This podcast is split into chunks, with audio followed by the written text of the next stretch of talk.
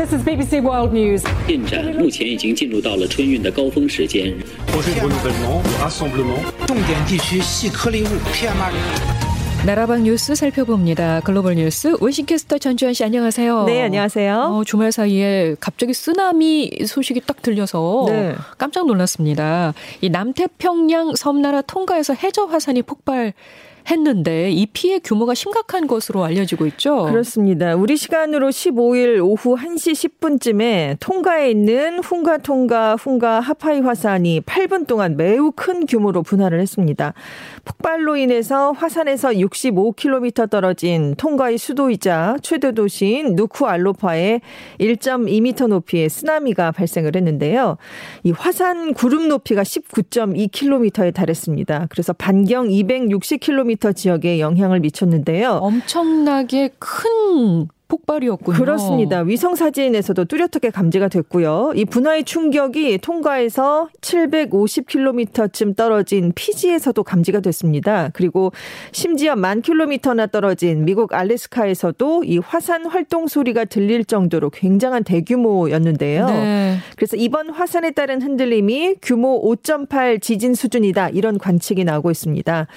이 화산이 분화된 직후부터 이틀째 지금 통과의 인터넷과 전화선이 끊겼습니다. 그래서 통신 장애가 발생을 하고 있기 때문에 정확하게 피해 규모가 어느 정도나 되는지가 지금 알려지질 않고 있는 상황입니다. 예. 일단 저신다 아던 뉴질랜드 총리가 16일에 주통과 뉴질랜드 대사관을 통해 확인을 했는데 지금 피해 규모가 심각한 수준이다. 음. 수도 누쿠알로파 북부 수변 지역에 선박과 큰 바위가 무트로 밀려 올라오는 등 쓰나미가 큰 충격을 미쳤다라고 지금 피해 상황을 전했고요. 그리고 이제 통가의 외곽 섬인 하피아 섬에서는 인명 피해는 없었 지만 지금 화산재가 많이 쌓여서 식수에 문제가 발생한 것으로 알려졌습니다. 아, 그렇겠네요. 그렇죠. 이번 폭발로 이제 통가와 인접한 태평양 국가뿐만 아니라 미국, 일본, 페루 이렇게 태평양 전역에 쓰나미 경보가 발령됐다 해제가 됐는데요. 통가에서 만 킬로미터 넘게 떨어진 페루 태평양 연안에도 파도가 좀 높게 치면서 두 명이 익사한 것으로 알려졌습니다. 네. 이 통가가 170개가 넘는 섬으로 구성된 인구 한 10만 명의 섬나라입니다. 호주, 뉴질랜드, 피지랑 굉장히 가까운 곳에 위치해 있는데요. 환태평양 화산대에 자리하고 있거든요. 그래서 해저의 화산 활동이 매우 활발한 곳입니다. 그래서 네. 이번 훙가통가, 훙가 하파이 섬도 원래 훙가통가와 훙가 하파이라는 두 개의 섬이었는데 2014년 12월에서 그 이듬해 1월까지 발생한 해저 분화 때문에 하나로 합쳐진 그런 섬이었습니다. 어. 한편 이제 통가하면은 우리에게 가장 유명한 인물 이 평창 올림픽 개회식에서 굉장히 추운데도 상체가 노출된 전통 의상을 입고 등장했던 통가 기수였잖아요. 그렇죠. 기억납니다. 그렇습니다. 많은 분들이 기억하실 거예요. 피타 타우파 토프아 선수인데 이 선수도 지금 가족과 연락이 끊겼다고 합니다. 음. 그래서 피해를 입은 통과를 도와달라라고 온라인을 통해서 전 세계에 요청을 했습니다. 지금 뭐 인터넷도 다 끊기고 네. 그래서 얼마나 피해가 있을지 네. 뭐 이게 확인되지는 않고 있는데 그렇습니다. 지금 말만 들어 도 네. 심각한 상황일 것 같아서 좀 걱정이 되네요. 그렇습니다. 어마어마하게 폭발을 했거든요. 예, 예. 네. 일본에서도 5년 만에 쓰나미 경보가 발령이 됐는데요. 이게 또 대응이 늦었다는 비판이 나오고 있다면서요. 그렇습니다. 일본이 통가 해저 화산에서 2차 분화가 발생한 지 11시간 정도나 지난 어제 오전 0시 15분에 쓰나미 경보를 발령했다가 오후 2시에 해제를 했는데요. 그래서 8개 현 한 23만 명에게 피난 지시가 내려졌습니다. 네. 일본이 쓰나미 경보를 발령한 건 2016년 11월에 11월에 후쿠시마현 앞바다에 규모 7.4의 지진이 발생한 뒤 처음이었는데요. 일단 어제 정오까지 관측된 쓰나미 중에서 아마미시 고미나토에서 1.2m로 가장 높게 측정이 됐고 전국 각지에서 1m 미만의 해수면 변화가 관측됐습니다. 문제는 일본 기상청이 이번 쓰나미가 일본 열도에 줄 피해를 제대로 예측하지 못했다는 점인데요. 일본이 2011년 동일본 대지진 때 쓰나미로 큰 피해를 입었잖아요. 네. 그 이후에 이 지진 뭐 쓰나미 대응 체계를 굉장히 정비를 많이 했습니다. 네. 그래서 통상 일본 열도에 영향을 미친 지진이나 분화가 발생하면 관측 장비를 총 동원해서 수집한 데이터를 분석해서 수분 이내에 쓰나미가 닥칠지를 판단해서 특보를, 특보를 즉각 발령하게 되는데요. 하지만 일본 열도에서 한 8,000km 떨어진 통과에서 시작된 이번 쓰나미에 대해서는 제대로 된 판단을 내놓지 못했습니다. 처음에는 쓰나미 우려가 없다라고 했었거든요. 그러다가 5시간 후에는 일부 지역에 쓰나미 경보를 발령을 했고요. 이와테 현의 경우는 주의보를 발령했다가 다시 경보로 격상하는 뒷북 대응을 했습니다. 심지어 일본 기상청이 특보를 발령한 건 오가사와라 제도의 섬에 90cm의 쓰나미가 관측된 시간보다도 한참 뒤였어요. 그러니까 쓰나미가 네. 이미 왔는데 한참 뒤에 특보를 발령한 겁니다. 여기에다가 최고 3m의 쓰나미가 닥칠 수 있다라고 예고를 했는데 실제로는 최고치가 1.2m였거든요. 그러니까 네. 상당한 오차가 발생을 했고요. 그래서 일본 기상청은 비판이 높아지니까 일반적으로 쓰나미는 지진에 의한 지각 변동 때문에 생기는데 이번에는 지진이 없는 상태에서 해저 화산의 분화로 생겼기 때문에 통상적인 것과는 다른 형태여서 제대로 분석하지 못했다 이런 해명을 내놨지만 비판은 이어지고 있습니다. 네, 어쨌든 뭐 우왕좌왕했네요. 네, 그렇습니다. 예. 아, 정말 통과의 피해가 크지 않았으면 네, 좋겠다는 네. 바람입니다.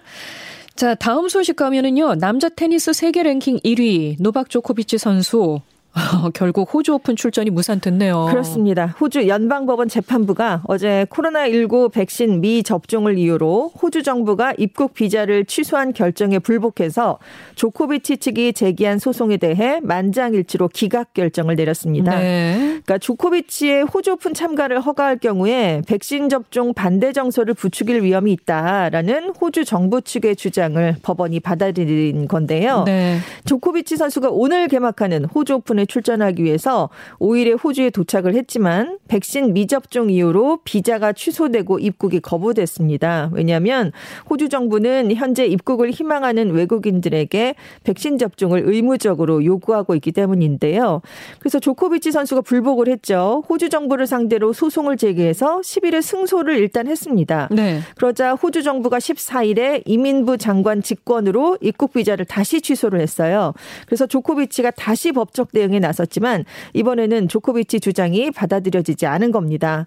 결국 조코비치 선수가 호주 오픈에 참가하지 못하게 됐고요. 지금 멜버른에 있는데 여기에 구금 상태로 머물다가 추방되는 절차를 밟게 될 예정입니다. 뭐 법원의 결정을 받아들이겠다 뭐 네. 이렇게 얘기를 하기는 했더라고요. 네, 뭐 어쩔 수가 없는 지금 상황이죠. 네. 지금 호주의 그런데 문제는 현행법상 비자 취소로 추방이 되면 앞으로 3년간 호주 입국이 금지됩니다. 어. 그래서 앞으로 3년 동안 조코비치 선수가 호주에서 열리는 대회에 출전할 수 있는 길이 막힐 수가 있다는 점인데요. 지금 조코비치가 로저 페더러, 라파엘 나달과 함께 메이저 대회 최다 우승 기록인 20승을 공동 기록으로 갖고 있거든요. 그렇죠. 그런데 20승 중에 호주 오픈에서 최근 3연패를 했고요. 그리고 9번이나 총 우승을 했습니다. 거의 예. 절반을 호주 오픈에 유수에서 우승을 할 정도로 굉장히 강한 무대였거든요. 네. 근데 앞으로 3년 동안 만약에 출전을 하지 못 하게 된다면 이 조코비치 선수의 메이저 대회 우승 커리어에도 큰 타격이 가해질 것으로 전망되고 있습니다. 네, 네. 직전 대회 우승자기도 했는데 네, 그렇죠. 이번 대회에서 보지 못하게 됐네요. 근데 이렇게 호주 정부가 강경한 입장을 보이는 이유에 대해서 여러 가지 분석이 나오고 있던데요. 그렇습니다. 호주는 코로나19 사태 초기부터 국경을 굉장히 철저하게 봉쇄를 했어요. 그래서 해외 유입 차단에 초강경 대응을 해왔습니다. 어느 정도냐면 외국인만 막은 게 아니라 해외 에 거주하는 자국민도 2년 넘게 고향을 방문하지 못했을 정도로 막았습니다. 예. 여기에 지금 호주 오픈이 열리는 곳이 멜버른인데요. 멜버른 시민들은 작년 10월부터 3월부터 10월까지 260일 동안이나 도시가 봉쇄됐습니다. 그래서 이동이나 외출이 극도로 제한된 아주 강력한 방역 정책이 수행됐던 곳이기도 하고요. 지금 호주에서는 백신 접종을 받지 않으면 사회 활동이 불가능한 상황입니다. 지금 16세 이상 인구의 90%가 그래서 2차 접종까지 마쳤는데요. 호주에서도 물론 강력한 방역에 반대하는 목소리가 있긴 했습니다. 하지만 여론은 대체로 정부의 대응에 지지를 보내고 있는 그런 상황이었는데요. 그래서 호주 정부는 이 조코비치 사례가 자국 내 백신 반대 정서를 자극할 수 있다. 계속 이런 얘기를 해왔습니다. 뭐 국민 여론에서도 80%가 네. 넘는 사람들이 네. 조코비치를 추방해야 된다 이렇게 그렇습니다. 반응을 보이기도 네, 했죠. 여론이 굉장히 높았죠. 예. 근데 이제 여기에 이제 정치적인 이유가 있다. 있다 이런 분석이 있는데 5월에 선거 총선이 있습니다. 그래서 모리슨 총리와 여당의 정치적 결정으로 강경 대응을 했다 이런 분석도 있는데 음. 왜냐하면 모리슨 총리가 이끌고 있는 열린 여당이 최근에 호주에서도 코로나19 확산세가 커지면서 방역 실패에 대한 논란이 커지고 있는 상황이었거든요. 왜냐하면 지금 호주는 따뜻한 때잖아요. 본격적인 휴가철입니다. 네, 근데 네. 코로나19가 확산이 되면서 휴가를 망치는 사람들이 많아요. 그래서 지금 여론이 굉장히 악화되 어 있는 그런 모습입니다. 그래서 워싱턴 포스트는 총선을 앞두고 위기에 처한 모리슨 총리가 코로나19와 관련된 악재를 덮기 위해서 조코비치 문제를 이용한다. 이런 비판이 음. 나오고 있다라고 지적을 했습니다. 그렇군요. 근데 조코비치 선수 외에도 이 코로나 백신을 거부하는 선수들이 있지 않습니까? 그렇습니다. 미국 프로농구 즉 NBA의 브루클린 네츠의 가드죠. 카이리 어빙 선수도 이제 접종을 거부하고 있는데 이 브루클린의 연고지가 뉴욕주예요. 근데 예. 뉴욕주는 실내 행사에 참여하는 사람에게는 백신 접종을 의무화하고 있거든요. 그래서 지금 이 어빙, 어빙 선수는 정규리그 경기의 절반이 홈 경기에서 열리는데 홈 경기 출전을 할 수가 없습니다. 그런데도 백신 접종 거부 방침을 고수하고 있고요. 미국 프로, 프로 골프 선수인 브라이슨 디셈보도 작년 도쿄 올림픽을 앞두고 코로나 19에 확진이 돼서 올림픽에 가지를 못했었거든요.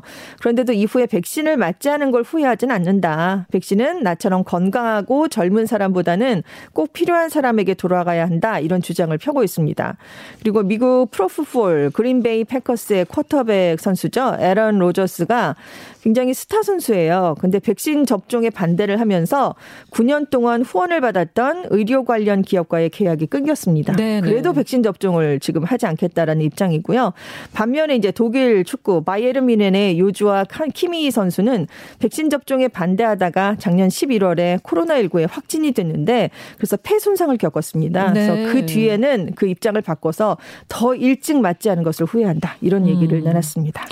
이제 동계올림픽이 열릴 베이징에서 네. 오미크론 변이 확진자가 발생하면서 지금 어 다른 지역에서 오는 사람들에게는 PCR 검사 의무를 1회 추가한다 이렇게 발표했던데요. 그렇습니다. 22일부터 3월 말까지 통근자 외에 베이징에 진입하는 사람은 도착 후 72시간 안에 PCR 검사를 받도록 의무를 했습니다. 그래서 도착한 직후에 최대한 빨리 거주지 관할 행정 당국에 도착 사실을 보고해서 PCR 검사를 받으라고 했고요. 협조하지 않으면 법적 책임을 추궁하겠다고 발표했습니다. 네, 아무튼 이 코로나 이 백신 접종 올림픽에도 어떤 영향을 미칠지 네. 봐야 되겠습니다. 지금까지 웨싱캐스터 전주현 씨 고맙습니다. 네, 감사합니다.